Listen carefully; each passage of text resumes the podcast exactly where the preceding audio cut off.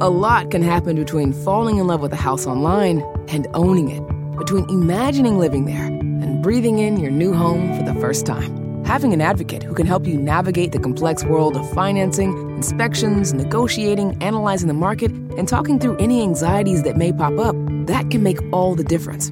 That's what the expertise of a Realtor can do for you. Realtors are members of the National Association of Realtors and bound by a code of ethics, because that's who we are. Want to make mom's day? Get to your Nordstrom Rack now and score amazing deals for Mother's Day, which is Sunday, May 12th. Find tons of gifts from only $30 at Nordstrom Rack fragrance, jewelry, luxury bags, activewear, beauty, and more. Save on Kate Spade New York, Stuart Weitzman, and Ted Baker London. Great brands, great prices. So shop your Nordstrom Rack store today and treat mom to the good stuff from just $30.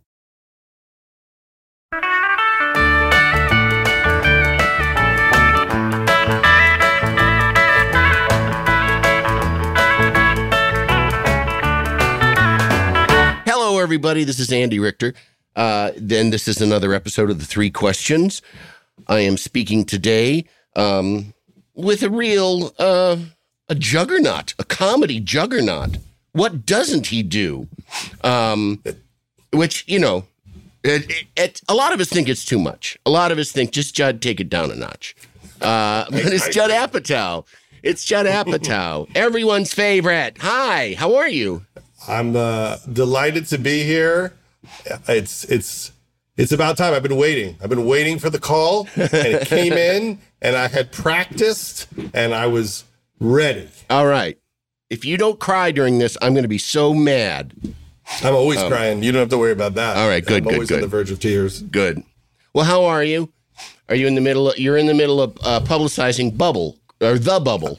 The Bubble, which is uh, going to be on Netflix uh, on April 1st, which is our our movie about people in lockdown trying to make a dinosaur action movie. Mm-hmm. And you know, you knew someone was going to do it sooner or later. I thought, Right, why not right. me? Why don't Now, I how jump you- in first? I want to know that, like, because, like, at what point? Because COVID started about, you know, mid March 2020. At what point did you say, "Oh boy, th- somebody's going to make a movie about making a movie during this time"? I want to be the person. Like, I want to be that idiot. Yeah. I want to be the moron who thinks you can make jokes about it. When Right. people say, you know, too soon. I'm like, yeah, now. I'm Right, not. right. It's beyond too soon. It's, Right. it's still happening. But you know, I started taking these long walks on the beach, like 90 minute walks every morning uh, with my friend Brent Forrester and other friends, and we wouldn't work. We would just try not to go insane. Yeah. And then after about three months of that, I said to Brent, maybe as just an exercise, let's outline stories just so that we don't have to keep talking about our personal lives. Right. Right. And Sounds like Brent's then- an oversharer. exactly, Brent tells you too much. And and Brent, you know, wrote for The Office and The Simpsons, and he's hilarious. So we just started kicking around different ideas we had. And one day I said, uh, this NBA bubbles seems pretty funny. All these guys stuck in a hotel in Florida. That must be tense. You know, they're all used to living the life and they're in some weird Disney hotel. Yeah. And then I thought maybe that's a play, like a play where everyone is seven feet tall. That was the first thought. and then the second thought was there's all these movies having really difficult times getting through it right now. Jurassic World was going, and uh, White Lotus was uh, talking about going. And I thought, well, that's pretty funny. And people like it when you beat up on actors. You always get a beat up on an actor. Well, yeah. It, and it felt like, well, th- this is the way we could talk about how much isolation sucked. That we Yeah. all went crazy. We all thought about our lives and what we were doing. And it, so it's a movie about people having a nervous breakdown in isolation while trying to complete a flying dinosaur action film for the studio. And do you think do you think that it works in the sense that people can laugh at it because you know, they're not like it's not like somebody with a restaurant that's going under that you told a story about. You know, you're telling a story about the peak of non-essential personnel, which is people like you and me. Like people Exactly. that that make silliness for a living. And and that And was that was that a conscious decision? Like, let's see how this affected, you know, histrionic narcissists. Yeah, because I always think, what's the point of me and what's the point of any of the work? Uh-huh. I mean, that's what Funny People is about. I'm always on the verge of thinking, I really shouldn't do this. But during the pandemic, there were definitely people who came up to me and said, Thank God I got to watch your dumb movie a bunch of times. Yeah. It, it got me through some bad days. I'm sure you've had that too. We all go down the wormhole and find things that just make us really happy. I mean, I can get through a day just listening to old Dick Cavett interviews. Uh-huh. You, you, you need something from the past that used to make you feel good. Yeah. And I thought, well, I, I guess it's worth trying to make people laugh. At some point, we're going to laugh about what a nightmare this has been. Mm-hmm. And I thought it might be interesting to try to be the first person to figure out how to do that. Yeah. And also, I had nothing to do and I couldn't write about anything but this. Like for me, I couldn't write a movie that took place in the year 1400 or the future. Yeah. So it was like, I guess, I guess I'll try to talk about right now. Like rather than make up a different pandemic to, you know, just yeah, just Yes. do this one. Yeah. The metaphor pandemic. Right. Were you was the was the casualty rate ever daunting? I mean, did you I ever think think, it- I, I just was very aware that I didn't want to talk about the disease. I Yeah. think we only said, I think I meant to never say COVID in the entire movie and just say the pandemic. And I think I, I one got by me. Someone says COVID once, but none of the movie is about the disease. Yeah. No one gets the disease. There's no discussion of it. It really is all about how do we keep working when the world is shut down? Yeah. And also, how do our employers treat us? So, uh, some of the satire of the movie is a movie studio that doesn't care how dangerous it is. They just need a flying uh, T Rex action Yes, movie, yes. And, Yeah. and how far they'll go to to get it done. But there's an irony to that because I'm actually making a movie and making a movie about making fun of people who think there's a need to make a movie. yes. yes, it is. It does turn back on you, doesn't it? Yeah. Yes, I'm you the just asshole. had to make a movie, didn't you? yes. I just I saw the Batman with my daughter last night, and there was a trailer for whatever the Jurassic Jurassic thing where it's like, oh, it's a like it just seems like they just decided in the last one to throw the dinosaurs into every movie genre there was. Like there's Western, there's Western dinosaurs, and there's you know motorcycle chases in the streets of Rome dinosaurs. You know, just Well, that's the funny thing about dinosaurs. They're always fun. So, in order Yeah. to make a movie about how hard it is to make a dinosaur movie, I had to actually make about 10, 15 minutes of a dinosaur movie Right, and learn right. how to design them and how to make them move. And Yeah. you realize that even an idiot like me can make it so fun. Yeah. Because it's inherently the most fun thing in the world is Right, running right. away or fighting dinosaurs. Were they all it's- it's pure CGI? joy. Did you have any practical dinosaurs, or were they all CGI? Uh, they're Or is that all none of my CGI. There's a funny joke where Maria Bamford is the uh, plays the mother of my daughter Iris, who plays a TikTok star who's acting in the movie, and she says, "Oh, I thought it was an elephant in a mask." so she she thought it was practical, and but but it was really fun to have something to do because there were two things I did during the pandemic. Well, there, I was working on three projects, and only like in the last three months did I realize that I was a lunatic during the pandemic working.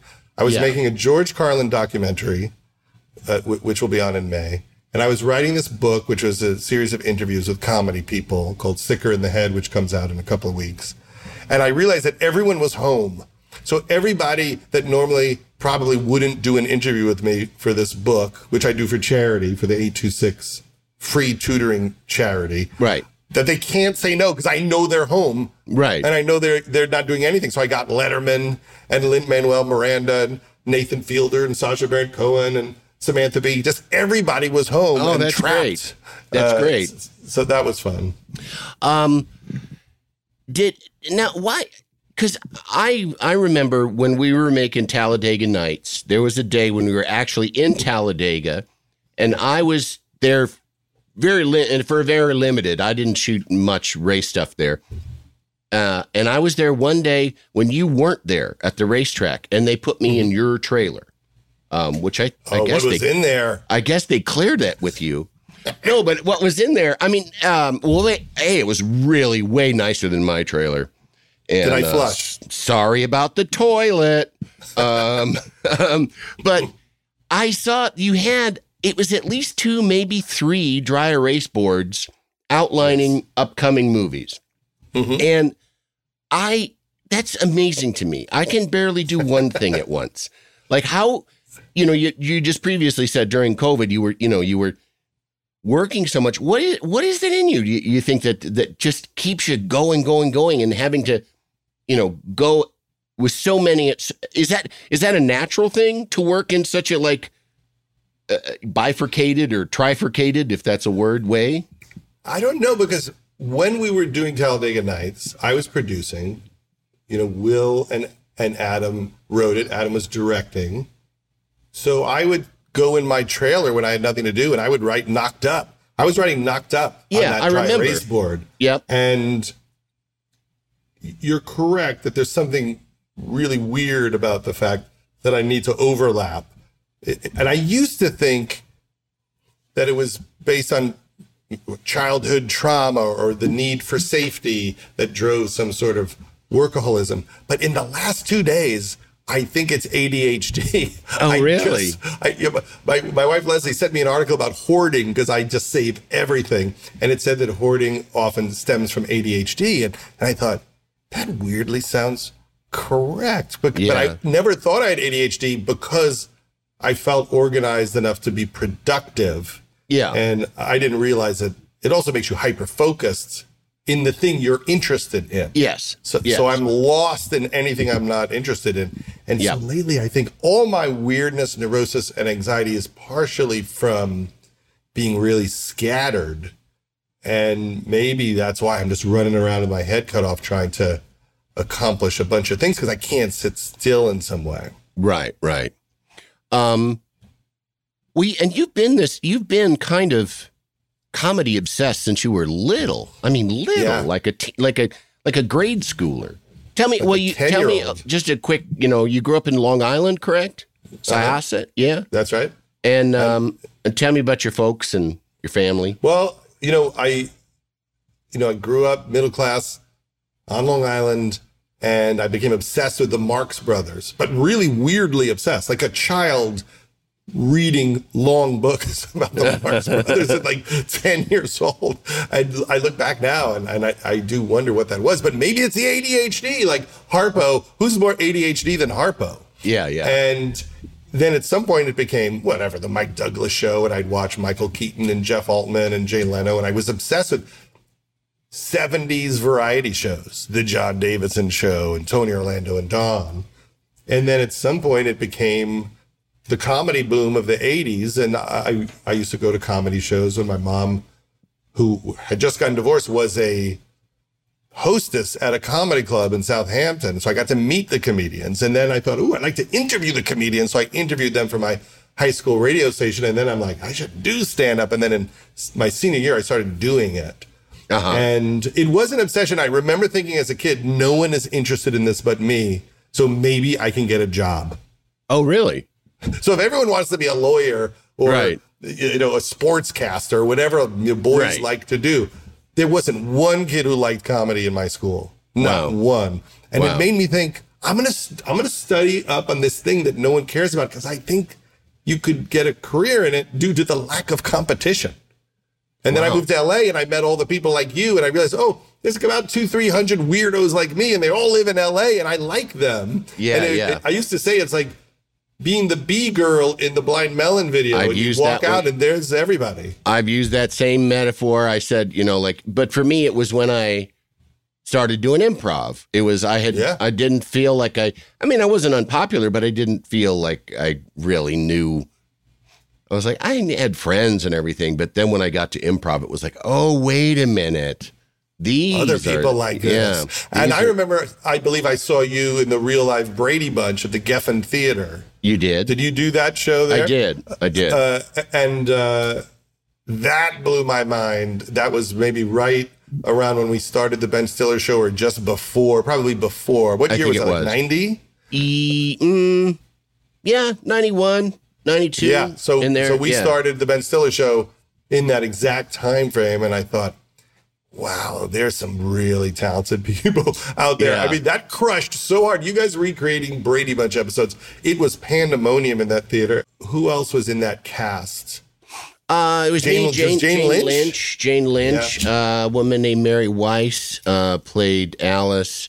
Um, my ex sister in law. Becky Thyre was uh, Yes. Marcia Brady, and she was sort of the inspiration uh, for the whole the whole thing. But just really talented Chicago actors. I mean, it kind of it kind of you know rotated a little bit. They you know they they uh, the, the parts. I mean, I wasn't. I was Mike Brady. I was the dad, and it's like anybody could slap on a wig and do that one. So it was very easy. but it still it still got such huge, Yeah. huge laughs. Yeah, all that. yeah. It was funny. And I remember meeting uh, the Soloways at a, a party or two around that and feeling very intimidated. You Yeah. just felt the greatness. Yeah. And as a young, neurotic person just trying to figure out where I fit in, it felt like, oh, they really are about to do something. like you could feel the, the brain power of something amazing. yeah, happening. yeah. Well, did were any of your siblings as kind of uh, m- mono focused as you were on on anything? I mean, is that was that a family trait? The only thing I could trace it to is my grandfather produced jazz. And so he produced Sarah Vaughan and Oh, Dinah wow. Washington, and he did the first Janis Joplin album. I mean, he literally did Charlie Parker in the, the late 40s. Wow. So I, I had this person that basically was a hustler. And as just a poor Jewish kid, he found a way to, to record jazz artists. He would pay them out of his own pocket and get the records printed and then sell them himself. Wow. But it was Charlie Parker and Dizzy Gillespie because the record business didn't quite exist yet. Yeah, yeah, And I think that there must have been a part of me that thought, oh, you could do anything if you work hard, if you outwork everybody, yeah. and you, you care and you're passionate and you love it, that anything is possible. I think that must have been planted in my head, seeing what he did. And did do you, did the um when your folks split up because you were eleven? Was that what it was? Like 14 or so, 14 15. Did that did that do you think were you already sort of like comedy obsessed were you already like Yeah. in all this stuff and then do you think it got deeper when your folks split I think it just turbocharged the whole thing. yeah in a number of ways. One is, I think, for all of us, everyone gets wounded at some point when they're a kid. Yeah. And it makes you sensitive.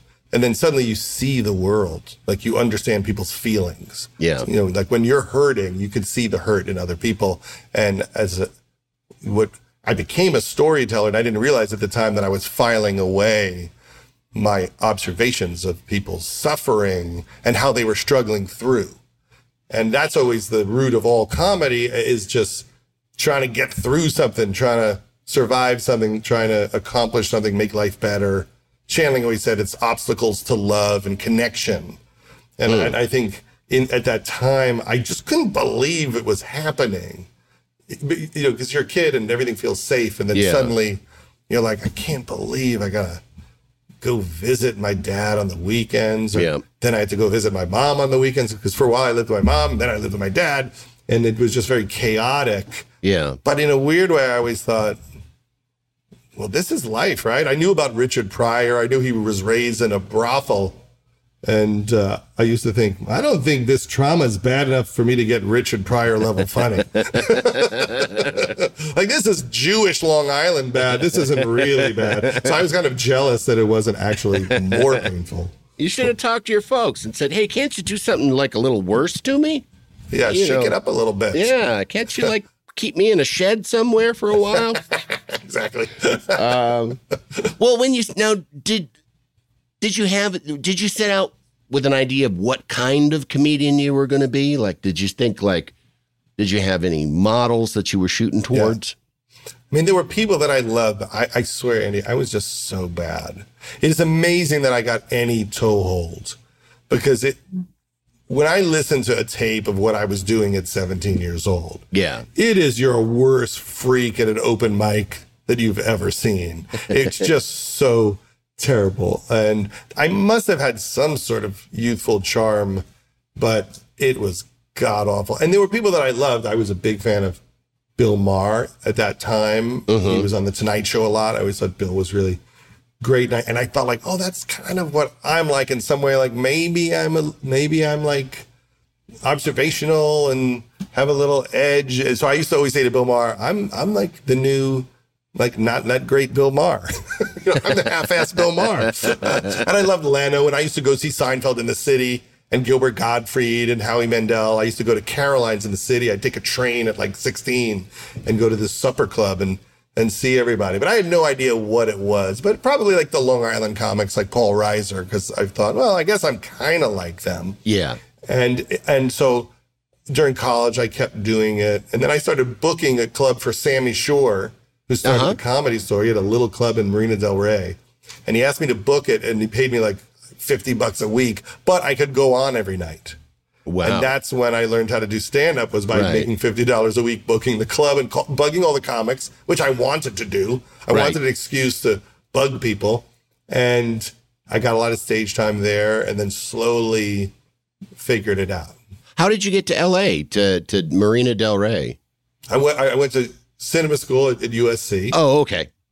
and and only took cinema because there was no stand up major. I just thought, what is in the world of comedy? Yeah, yeah, But not really with an interest in the program, which was writing, yeah. because I thought, well, you know, I'm gonna be whatever Harold Ramis. I'm gonna be in Ghostbusters. Yeah, and yeah. Uh, and then slowly realized, I guess I'm not gonna be in Ghostbusters. Yeah. Uh, but hopefully one day I could write a Ghostbusters. Do you do you have because I definitely have this like well I, it gets better as I get older but like throughout my life I've had very little middle ground in terms of my view of myself.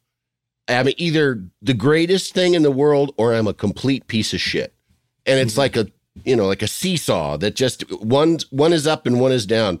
And then I it's another thing that drives me uh, or that just is ironic and hilarious to me is that I got into a business that where you can be feeling great about yourself and you and then one phone call can make you feel like, oh no, you're you're done. That's it. It's one, over. one tweet, one Yeah. Instagram comment or something just gets you. They just know how to destroy Well, no, I- comment. I had shows that premiered and then a week later, you know, and every and then a week later, oh, it's doing really well, and then a week later, it doesn't look good. And I- like, how does that oh. happen? I thought we looked so good. painful. You know, it's, so It's so painful. And you put in like whatever a year or more of work, yeah, uh, maybe sometimes two years. Yeah. It's very weird to be, you know, living a life where you put your heart out there and someone can make it literally disappear yep, instantly. Like, oh, all of that. And, and when they make it disappear, they're like, this is worthless. yeah, It must be eliminated from the earth. yeah, There would be no more transmission Yeah. of your heart. And I would, I'd be so devastated. I mean, I had certainly three or four pilots that didn't get picked up, and I couldn't believe they didn't get Yeah. picked up. I did one with Amy Poehler uh huh. and Kevin Hart and Jason Segel and was that was January before? Was that before Freak, Freaks and Geeks or right after? It was uh, right after, Yeah, and I just couldn't believe that they wouldn't pick it up. It was called North Hollywood. It was about young people trying to break into show business. And Kevin Hart was so funny in it. Everyone was so funny in it.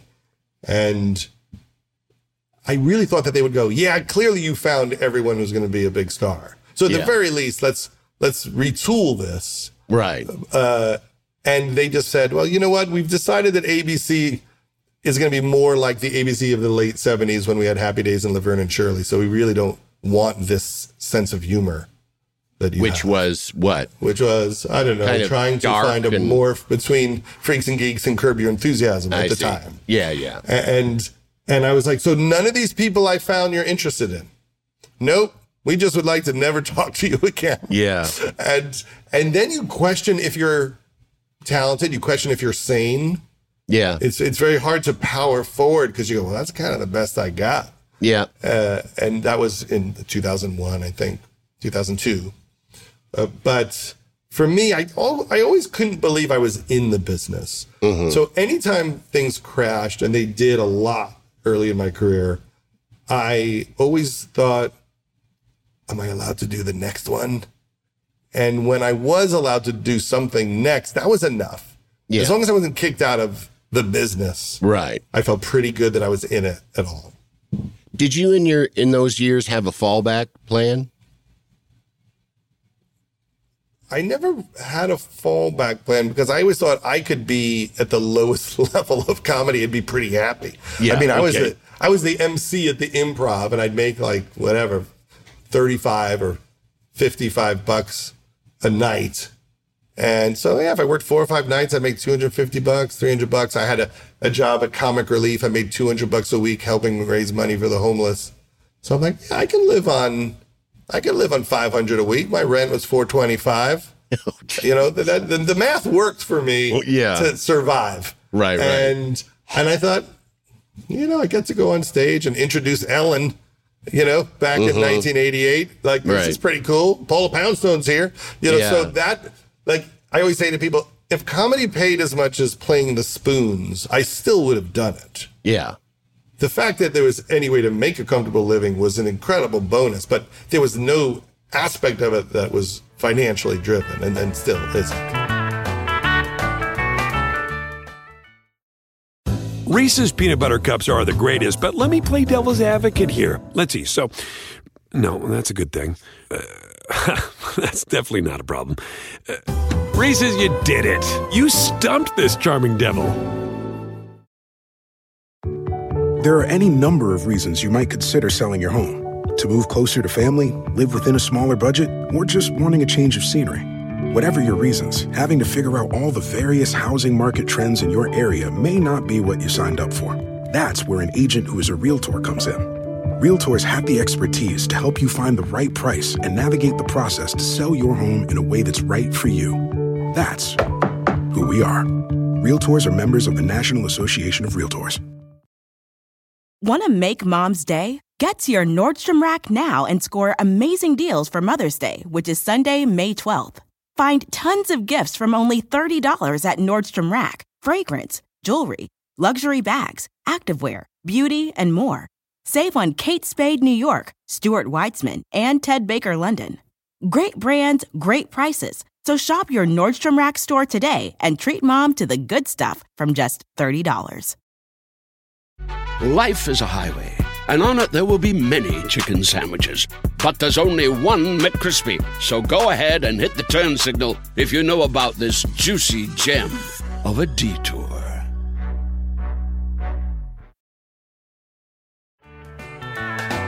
Can't you tell my love's a growing? What starts making you think that you can go from standing on stage and telling jokes to creating a TV show? Is it just because that's what everybody else does?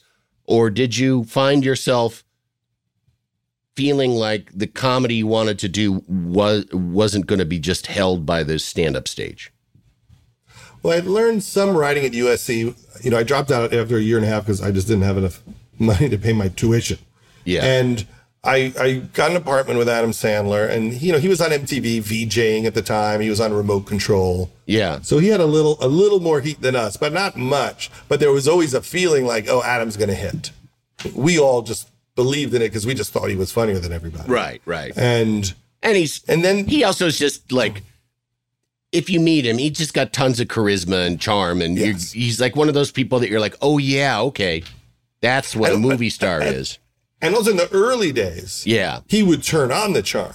Yeah. Like right now, you have a muted Adam. Yes. Because Adam works hard and he has a family, and like me and like you, he's just tired. Yeah. But imagine 23 year old Adam. yeah, yeah, You know, Adam had a lot of energy and ambition and enthusiasm. So when you hung out with him at a restaurant, he really tried to make you laugh. yeah, Like yeah. he was a great oh, person Oh, to hang fun. out with. He loved to crack you up. I'm, you know, it, it, I guess it's like when you, when you hear like Conan in the room at SNL or The Simpsons, when you have Yeah. just you're just your chi is exploding. You have so much Mm-hmm. energy. And then every once in a while, we would think, I guess we should write something for Adam. Like something's going to happen. Can we prepare for this? Like there must be a movie or a TV show. And then when you say was friends- we, who who's we? Well, you know, I was friends with, you know, his friends, Jack Giarraputo, who went to, on to produce his movies, and Tim Herlihy, who Mm-hmm. Yeah. wrote a lot of his movies yeah. and went to college with him. And so, you know, there were some really talented friends, and everyone had a sense of, there's going to be work soon, and we better get ready Yeah. to do it. And so Adam got SNL, and everybody was trying to support him with any joke ideas or sketch ideas uh, in the first year when he was just trying to get any acceptance. And then it turned into, oh, Adam and Tim wrote a movie, and then I, I would, you know, go up and do some rewrites on the movie with them, and and so I just got kind of pulled into, you know, that world of how do we how do we support each other? You know, it was mm-hmm. very collaborative and really fun. I mean, sitting around trying to think of Happy Gilmore punch up jokes. Right, right. Uh, there's nothing better than that. And I met Stiller around that time and did the, the sketch show with Stiller, but I didn't really know how to do anything. I just, I, I was just fake it till you make it. Whose But I idea think was everybody was. whose you know. idea was the Ben Stiller show? Well, he had this show on MTV he did with Jeff Kahn, which was kind of like the Larry Sanders show. It was behind the scenes of a sketch show. And Ben Hmm. I don't remember played that. the host. And it was really, really funny. He did a U2 parody, which was incredible. Like U2, um, it was kind of a parody of Get Back. It was like you two playing the roof. Oh, really? Uh, and uh, and no one is around to watch. And and he had a great uh, Richard Grieco parody called Looker, which was really funny, like a cop parody. Looker. Uh, and so when that went down, Ben had some interest at HBO. They wanted a sketch show, so we pitched this sketch show, and then they sold it to Fox. And so suddenly, this little sketch show for HBO was like a, a real show, A on network television on a show, yeah. network, and we had never worked at that scale before. Yeah. and so we just had to figure it out. And so we hired who we thought was funny, which was Bob Odenkirk and Janeane Garofalo and Andy Dick, and Dino Stamatopoulos. Dino uh, was brilliant and wrote for the show, wrote those skank sketches and so many great Yeah. sketches. And Jeff Kahn and Brent Forrester and Salt and Pepper wrote for that show, and and um, Rob Cohen. Uh, it was a really amazing group. Yeah. but we are just winging it. Yeah. you know, the only one who knew what they were doing was Ben and Bob. Yeah. You know, Bob really was on his his game. He had been at Saturday Night Live for a, a few years. Yeah. and uh, and that was really fun, but also miserable because we were just so tired. Like I think people know how to produce things now. Like they know how to shoot a sketch, and they have the good camera, and they have the editing system. We were still editing with like VHS tapes Yep. back then. Yeah. like there wasn't no non-linear digital system. I mean, this is you know basically before anyone was on the internet. Yes. And- I remember. so everything was hard. Yeah. Everything was a, a hundred times harder. the beginning the beginning of the Conan show it was very much like that. And it was there was Conan and Robert and they knew what they were doing. And then I think beyond them well and Bob Bob and Bill Odenkirk were there in the very beginning. Like for a couple of months they came to kind of get us get us started in some nebulous way that I didn't quite understand how that works but it was all new to me. I didn't question. But it was the same thing where I just I'd write a bit and they'd go, Yeah, that's really funny, and go shoot it. Okay. or even shoot it. even even worse was on camera things when I started, you know, because just my evolution into being the sidekick on the show was just I think to keep Conan company, you know, and to have him have somebody bounce off of. And just I think to make it's interesting to see two people interact rather than just one person talk to a Oh, camera. yeah. So I think that Robert understood that they were there would be just more chances for things to happen if Conan had me to talk to.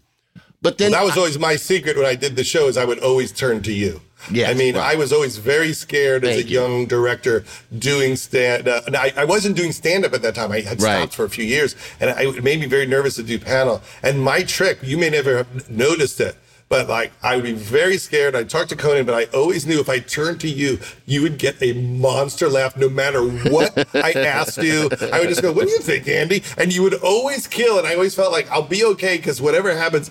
Andy will Oh, always that's nice. grab that moment. That's nice. Thank you. I- I mean, I remember everything about that moment. I mean, because Sandler was so close with Conan uh, before he got the show. Yeah. And so he'd be around our apartment in the earliest days when Sandler got SNL. Yeah. And so that moment, like, oh, Conan's getting his own talk show. I, I, I watched it very carefully because it was Bob and it was Dino and all these Yeah. people. Yeah. And I remember that sketch you guys did when it started. And if you could recap it, because it was on the first show, maybe where he's excited for the first day and at the end he hangs himself. what was Yes, he that does. sketch? He's he just says like, "Oh no, it's the day of my first show," and he and it's I think there was you know it's just kind of a normal montage of normal preparing himself things, and there was this guy, this actor that Louis C.K. knew called Joe Dolphin. Joe, uh, he had uh, Louis had used him in a short film, and he just kept he he was in the sh- in the bit over and over saying, "You're not as good as Letterman." like just taunting him till you see Conan getting into a suit and putting on his tie and going, All right, let's do this. And then standing on a chair and hanging himself, you know, like, and then seeing his feet drop. Um, love that. Yeah, which is a pretty, you know, pretty bold opening for your show that, like, I'm going to kill myself. Get ready, everybody. Here comes me killing myself. Uh, he owned me for life at that moment. I just, I thought, we got in. We got in. Somebody, somebody of our world is now But in we- control. we were in the same boat though with that with like the editing like you, you were talking about i would sh- you know i'd shoot these remotes i'd go out and shoot a remote you know one of the first things one of the first interviews i ever did and now you know i do this thing and this is i'm interviewing people pretty frequently for a long amount of time and i've you know and i've paid attention to it and tried to get good at it um, but the first thing I did, I was shooting a remote with just lots of different stuff at Mardi Gras, and somebody was like, um, "We arranged for you to go to Little Richard's hotel room and interview Little Richard," and I was like, "Okay, how does one do that? How does one interview Little Richard?" And it was it was just one of the strangest things I because nobody knew who the fuck I was, and I looked like I was twelve. And so I go to this room with little Richard, who is wearing like a choir robe and who has the largest head of any human being I have ever seen. Well, that's It the River Griffin theory. Big head, big It- star. Yeah, it, but I mean, his head is like it looks like a Greek statue or something, you know, and and just just a, a truly unique looking uh, man. And and then I got I got through it. I mean, I don't know, uh, you know, how I did, but I got through it.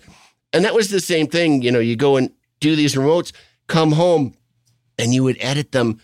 And it would take hours and hours and hours because there was no digital. You had to go through these tapes and fast forward and rewind. And ah, it was just It's so much work. I mean, I remember I was watching uh, on YouTube recently one where you were like fishing, where you have to fish with your hands, and you're like in Yeah. a stream. somewhere. yeah, yeah, yeah. That was that you was have underwater shots. yeah. there's- That was a TBS show. Yeah, that was down in uh, Oklahoma. He started doing the the the foreign shows, you know, like the the international shows, the travel shows, and that kind of took up the remote portion of the show. Which I, you know, Yeah. at this point, I'm not, I'm not sad that I'm not going to, you know, like uh, that I'm not There's a moment to where people stop. Yeah, the right? Miss like, Universe Like if you watch pageant. Letterman, there's Yes. a moment on Letterman where like Letterman was always out in the world, and then suddenly he would only go to the deli next door. Yes, exactly. He was or done the getting in copy the van. shop downstairs. Yeah. if it's in the building, he'll go to it. But yeah, Yeah. Yeah, he no, won't it's- go to Jersey anymore. Yeah. it's it, it, it's over. And there was there were like all these wild short films, but I get it. You know, you just get tired. It's exhausting. Like I'm doing a short film right now. I'm hosting the Directors Guild Awards. So mm-hmm. I do these sketches when I do it, which is just Judd Apatow talks to directors about directing, and I just interview on Zoom everybody who's up for best director for a movie. So Okay. it becomes can I make two three minute comedy films starring Jane Campion and Spielberg? Those Thomas those Anderson. notorious knee slappers. and uh, and it's so fun to uh, you know to talk to them and and and you know riff with them for 30 40 minutes and cut it down but it is a full-time job to get six minutes like it is two Yeah. three weeks of work to get six good minutes right, right. Is it um is this is it going to be virtual or are you going to be actually there in a tuxedo? it's uh, it's real it's a Oh, it's wow. in person and, and and actually a very fun award show it also doesn't air which i like Oh yeah. because but that's how not entertaining I am, which is it's the third time I've done it, and still no one wants to air it. Yeah, I was una- like, the I wasn't aware of, y- of your award hosting career. I didn't even know about it. You've really kept it under the radar. Well, I thought it would like you know I started the directors and then I moved. Maybe I do uh, I don't know SAG and then the Yeah. Globes and then the Oscars. But it is just it's flatlining at directors. Oh, oh well. Now, speaking of which, what what what's the real transition? Like, what happens that's your real transition from from TV into film, uh, from Freaks and Geeks, which is just like just that show. I think will live forever because you know both of my kids when they were thirteen just fell in love with that show, and I think Oh, that you will have you know it's like Teletubbies, but for teenagers. You know it will it will never get old because you know Teletubbies there will always be babies, and there will always be thirteen year olds who will understand the smart girl trying to be dumb and wearing clothes that completely conceal her body. Like that's Yeah. you know Yeah, we've that's all like lived all those yes, moments. Yes. and and it's heartbreaking. You know, when you're a kid, you just so want to be loved and you want friends and you want people to respect you, and you're so scared of just Yeah. having people call you out for being different. Yep. You, you know, you're insecure. I know but what. That's that- always. I go back. What was I scared of?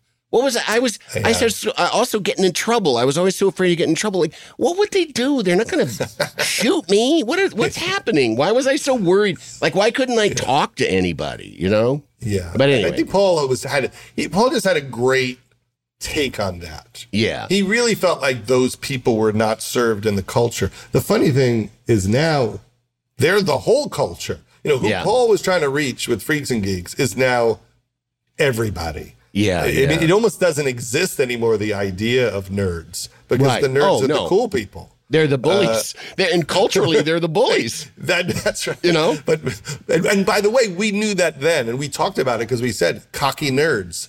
Yeah. you know, because the the nerds would hang out with each other, and they were into comedy and Monty Python, and they were scared to death of intimacy, and but at the same time, they looked down on the football team. Yeah. They they, they knew they were better, Right, at least in their minds. Yeah. and that's what we found so funny about like Samm Levine's performance and Yes, Starr exactly. It was also it's like terror and arrogance yes. at the same time. Yes, exactly. And well, but you know, deserved because you do. These kids are smart enough to be able to look forward enough to know that the kid on the high school team is an idiot and he's going to be selling tires. You know, not Yeah. that there's anything wrong with selling tires. Stop Well, your some people email. are very wealthy about that. yes. yeah. But I remember there was a scene with Steve Higgins uh, in in the finale, yeah. uh, and Steve Higgins, uh, who is the, the co-host of the Tonight Show and is um, the producer of Saturday right, Night Live yeah. and one of my Yeah. oldest friends in comedy, where he plays the AV guy. And there was Yeah. always that guy at our school was Jack DeMacy who ran like he was he taught film and ran the radio station, and uh, Roy Dipple and they were the guys that all the media kids were into. Yeah. And it was a scene where Steve basically says, like, you are the cool guys. And Yeah. here's how their life is going to go, and here's how your life is going to go. And he has this incredible speech about about it. And it is, I think some of those kids did turn into Bill Gates or or Steve Jobs. And that was that was the the idea of it. Sure. And and Freaks and Geeks actually happened after I made a couple of movies. You know, I I did Heavyweights, which in some ways is a precursor to Freaks and Geeks because it was about a summer camp for overweight kids. Yeah. That was bought by a Tony Robbins, like an evil Tony Robbins type figure that was Right. Tony Perkis played by Stiller. Who was Uh-huh. going to make the summer into an infomercial, so everyone had to lose weight Yeah. uh, or the infomercial wouldn't work. And uh, and then we did um, Cable Guy in in in '96. And so when I went into TV, it was because I had just I had made two movies I loved, but they didn't do well enough, Yeah. and I I licked my wounds. by Running to television, and then when everything got canceled on Oh, television, gosh, I I- licked my I wounds by running back to movies. yeah. I get, that's terrible of me. I got it wrong. I thought I thought that Freaks and Geeks came before the movies. I didn't realize. An so easy old. IMDb search of you would have done, but there's too many. Got- there's too many words. Speaking of I've got- ADD. Yeah, I've got 10 years of, of, of pre that. That's how old I am now. You know, you know, you're old when you're like, yeah, I mean, I remember when that happened 30 years ago. Like, Yeah. Really? Like the history is really like 35 years at this point? Mm-hmm. Oh, I yeah, no, I don't even. I hate thinking about that stuff because it just then it you know it begs another question like, well, you know, life is finite, so um, if all these years have passed, shut up, never mind, you know. Never mind. You have four years Um, left. Enjoy. when when uh, getting married and having kids starts to enter the picture, does does that change anything in terms of how you make comedy? Like, do you start to think of it more in terms of supporting a family, or is it still just you trying to do what you want to do? In the beginning, it really was like, oh man, so I have to make a living. That you know, my little theory about you know making six hundred bucks a week was not going to work anymore Yeah, because there was Right. with, you know, kids. and- yeah, and- kids eat money. yeah, and, and you know, Leslie was uh, doing really well, and she you know, did George of the Jungle, and and and I was trying to see if I could get my career going in a more serious way. You know, you start thinking about, I guess I need money for college.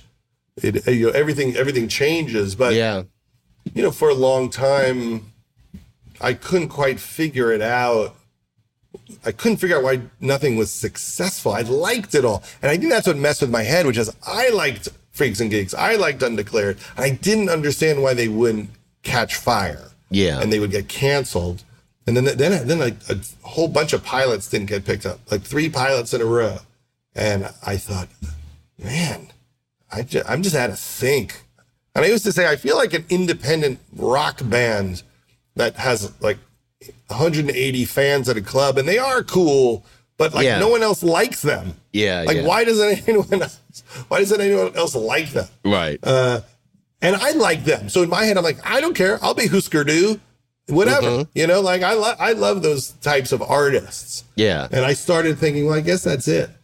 And then I met uh, Will and Adam, and they asked me to produce Anchorman. Mm-hmm. And then when that was successful, suddenly people were like, oh, maybe you know what you're doing. And they were a little more open creatively to the next ideas, which was the 40 year old virgin and, and knocked up. But it really was the, the, I really rode the success that Will and Adam had uh, and, and got some credibility out of being a participant in that project. Yeah. Yeah, that's that's the thing is that um nobody here will take a chance on you unless they perceive the odds to be low. You know, like that Yeah. you you've you've and I always look at it as like that you've made some money for somebody. Uh, you know, like That's, that's the whole thing. yeah, That's so okay, thing. come over here, and I got you know, and then when because if people question why Judd Apatow say, hey, he went over there and made all that money for them, and they went, oh, okay, okay, all right, yeah, But when you got a lot of failures, honestly, people just go, "Oh, the guy who nothing works out for." yes, yes, I don't know if we want to make a movie with him, yeah, and and you just need something to break through for Yeah. people to go, "Oh, I,", I because a lot of a lot of Hollywood is uh, an executive having to make a decision that he can justify or she can justify to their boss. yes, absolutely. So so I'm not nuts for making a movie or a TV show with that with him because he he's proven himself. But I mean, I didn't really prove myself for about 17 years. well, that's good. You kept at it. Way to go, little buddy. Um, yeah, yeah. It's. Um, I remember when Paget Brewster, the part in in my first sitcom, uh, Controls the Universe, was uh, Paget Brewster played my boss, and the part was written for her. Victor Fresco, the guy that wrote the show, had worked with her before, and we heard from the network. Well, she's been in a lot of pilots that failed, and I think at that point it had been it was like fifteen or something, some Yeah. eleven. some George large- Clooney numbers. Yes, like you know, she's been in a lot of uh, pilots that failed, so we don't want her. Like as if she has some sort of stink on her. You know, it's like, well, she's just a cog in a wheel, and she's demonstrably talented and charismatic Yes. and and you know and has worked forever uh you know has worked since that day. But we had we you know we cast with somebody we had somebody else in the pilot and then finally they they let us have her and and reshoot. But that was just that was really shocking to me that why should she be uh, you know put her neck on the line for pilots that she was cast in? It's you know. Oh yeah, I mean, I, I had that so many times where I would say, "Let's make Jason Segel the star of this show," and they're like, "No," and I'd be like, "What about Seth?" No, No. and uh, and I just I I couldn't understand it. It seemed very obvious to Yeah. me what was going to happen to them. right And thank God we found Jay Baruchel for Undeclared. So you know they were all incredible. Yeah. And but it, and then we found ways for them to be on the show anyway. Yeah. But uh, and that was always the game, you know. So Right. you try to get Seth to be the lead. They say no. You hire Jay as lead, and then you make Seth. Jay's best friend. Right, right, You know, right. Get him in there however. Jason Yeah, is, yeah. Jason's a long distance boyfriend to Carla Gallo, and like it's all a scam Yeah, yeah. to like find a way to win to get those debates. guys in there. Yeah. And also, and it's not even it's not even a, it's not even really a scam. You're just making sure your movie's good with these Yeah. with these known quantities that are known to you but not to them. Um well, I mean, you've done so is there stuff that you is there something that's missing for you like like as you go forward like is there something that you'd rather be doing is there some thing that you haven't done yet that you want to do or is it do you look forward and just kind of see more of the same? You know, early on, I met Ron Howard. I was doing some consulting on The Grinch, and he said, "You know, I just try to keep like my head in a space that when I make a movie, it's like when it's over, it's like putting a painting up in a little gallery, and at the end of my career, there'll be all these paintings on the wall." Yeah. And I think what he was trying to say is, I, I don't want any of them to feel like the most important thing. I'm just going to keep doing the work. Right. And that's helped me. I've really thought about that a lot.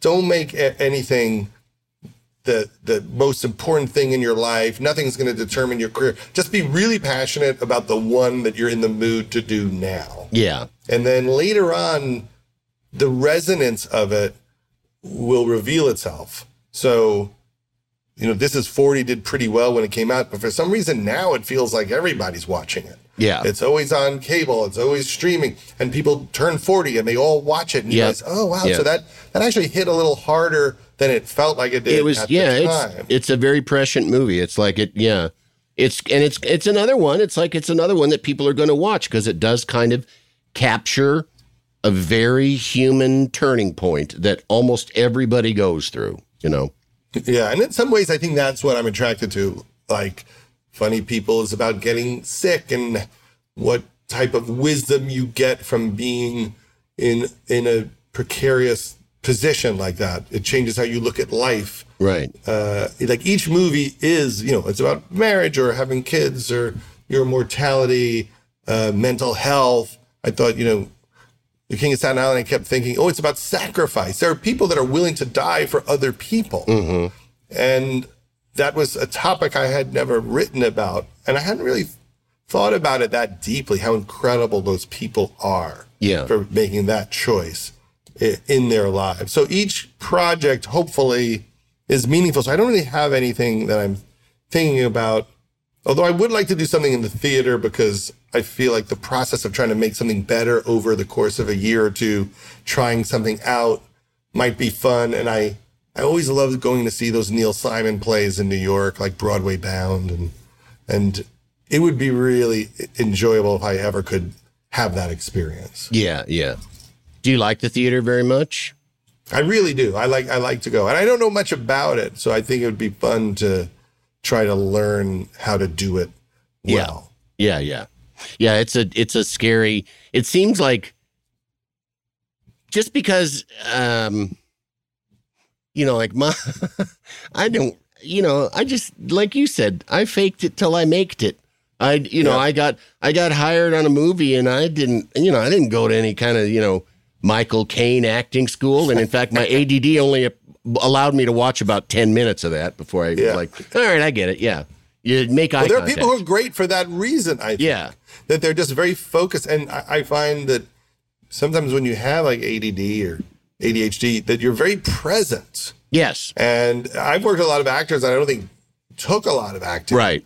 classes. I remember Janeane Garofalo. I don't know if, if she took any, and she was so good at the Ben Stiller show, and then at the Larry Sanders show. Yeah. she was incredible. Yeah. and everyone there was like from the actors studio. I mean, Rip Torn would talk about you know working with Marilyn Monroe Right, right, in the right. actors studio, but Janeane was crushing it. Yeah. and there are those people. They're just natural. You know, they're just in I, tune. I remember I heard Jodie Foster once in an interview say like say like you can either do it or you can't.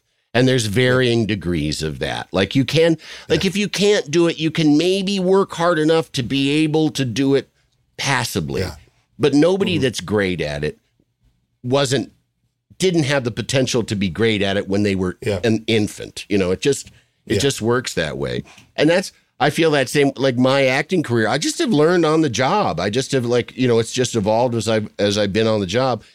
And theater to me seems like such a like, oh no, that's like that's like martial arts and I'm a street fighter. You know, I'll just pick Yeah. up a board and hit you with it, but they expect you to, you know, do a, some sort of something named, you know, flying crane or something. I don't, you know. Well, I've seen your Mike Brady. I don't know what you're talking about. You're, you're being very humble for no reason. Well, um, the third of these questions, and you've answered the first two, whether you know it or not. Um, I, that's it's very sneaky, and also the, you know, I mean, it's all nonsense anyway. Um, uh, what what have you learned in in this journey, this life, this drudgery, this trail Exactly. of tears? Well, my therapist always says, you know, life is suffering and yet we soldier on. Yeah, And I think that I've always been very interested in Buddhism. I learned a lot about it through my friendship with Garry Shandling and also a bit from Harold Ramis. And I'm mm-hmm. always reading it. And I always wish I got it more. yeah, Like I read it, but it, it doesn't all take hold. But lately, I, I, I've been trying to tune into this idea of groundlessness, where you try to, they say, drop the story and just be present. And that life is about being comfortable with uncertainty and Yeah. with the fact that it's always changing. And if Yeah. you could relax into that, even though it seems terrifying and weird, uh, uh, you know, it's like being at the top of a roller coaster. Yeah. That in a weird way, that's where your wisdom comes from, with being completely open. So I'm, I've been trying to take that more seriously, and it does work. If I get up in the morning and I just think about that for five minutes, my day is better. Because the other way is to really be trying to control everything and Yeah. fight everyone and make sure everything is exactly the way you want it to be and tell everyone when they're wrong and and being in that kind of ego i think is ultimately very painful and it never works yeah. you never you never really pull it off so Well, someone think said it- it's like trying to be a cylinder being just Yeah, it- completely open it works it works for people and who are kind of awful you know like it works for Yeah. you know what i mean like it, it works for donald trump like i don't think donald trump has any zen about him at all or even you know like um uh, in succession you know the Yeah. the the you know the Cox. yeah the the uh the the patriarch of that family he d- he gets up every morning to control everything and he's fucking evil you know i mean so exactly yeah. So I I think you're right. I think it is. I I I worked with a guy years ago in Chicago who was in when I was in film production, who was an artist and and but did film stuff on the side. And we were I was he was said he was a Buddhist and I was asking him about it and and he said, you know, the point is to not try. And I said, well, aren't you trying to not try? And he said, yeah. And he's like, yeah, that's it. He's like, and I was like, well, that doesn't make any sense. He goes, it doesn't, does it? I'm like, no, it doesn't. yeah. And he's like, well, you'll see. That's that's what it is. You're you're trying to not try. The you know your whole life you're going to try to not try. And I I mean I understand what he meant. You know, it is you, you can't you can't really force anything. Uh, you know. Y- What and- is that sound of one- of one hand clapping? You know, Yes. it's just those uh, koans. Uh, Yeah. they are all true. I, you know, I really like Ram Dass. He was in the Garry Shandling documentary that I made, and you know, he talked about you have to see like life is just a dream. It's all silly. We all put on these masks and play these roles, but it's ultimately meaningless. But at the same time, you have your life and you got to do it. Yeah. And you have to make your living and you have to go through what life is. Yeah. But there's Yeah. a part of your mind that's like, has a sense of humor and a, a lightness Yeah. about how silly most of this is. Right, right. Yeah, no money never money's always there in the way. So at some point, you always you got to make money. You got to Exactly. you got to pay have rent. to you got money. yeah. Yeah, you got to keep a roof over your head unless you go to Alaska and live in the wilderness and I'm too much of a pussy for that. So uh, well, Judd, thank you so much. Um, it's been a real pleasure talking to you and seeing you. Uh, and um, good luck with the bubble. It's on Netflix. What what day does it uh, start? It'll appear there April 1st and it will never go away ever. It will be there forever. So watch it. You have no choice, really, viewers. And Sick uh, in the listeners. Head, uh, well, Sicker in the Head, the new book of interviews comes out at the end of March. You can get it now, and all the money goes to the 826 charity, which is a free tutoring and literacy charity for kids. Great. Well, thank you so much. And thank Thanks, all of you. Thank you. And uh, thank all of you out there for listening. And we will be back next week with three, well, they're the same questions, but three more questions. I've got a big, big love for you. The Three Questions with Andy Richter is a Team Coco and Earwolf production. It is produced by Lane Gerbig, engineered by Marina Paiz, and talent produced by Galitza Hayek. The associate producer is Jen Samples, supervising producer Aaron Blair, and executive producers Adam Sachs and Jeff Ross at Team Coco, and Colin Anderson and Cody Fisher at Earwolf. Make sure to rate and review The Three Questions with Andy Richter on Apple Podcasts. Can't you tell my love's a growing? Want to make mom's day? Get to your Nordstrom Rack now and score amazing deals for Mother's Day, which is Sunday, May 12th. Find tons of gifts from only $30 at Nordstrom Rack fragrance, jewelry, luxury bags, activewear, beauty, and more. Save on Kate Spade New York, Stuart Weitzman, and Ted Baker London. Great brands, great prices. So shop your Nordstrom Rack store today and treat mom to the good stuff from just $30.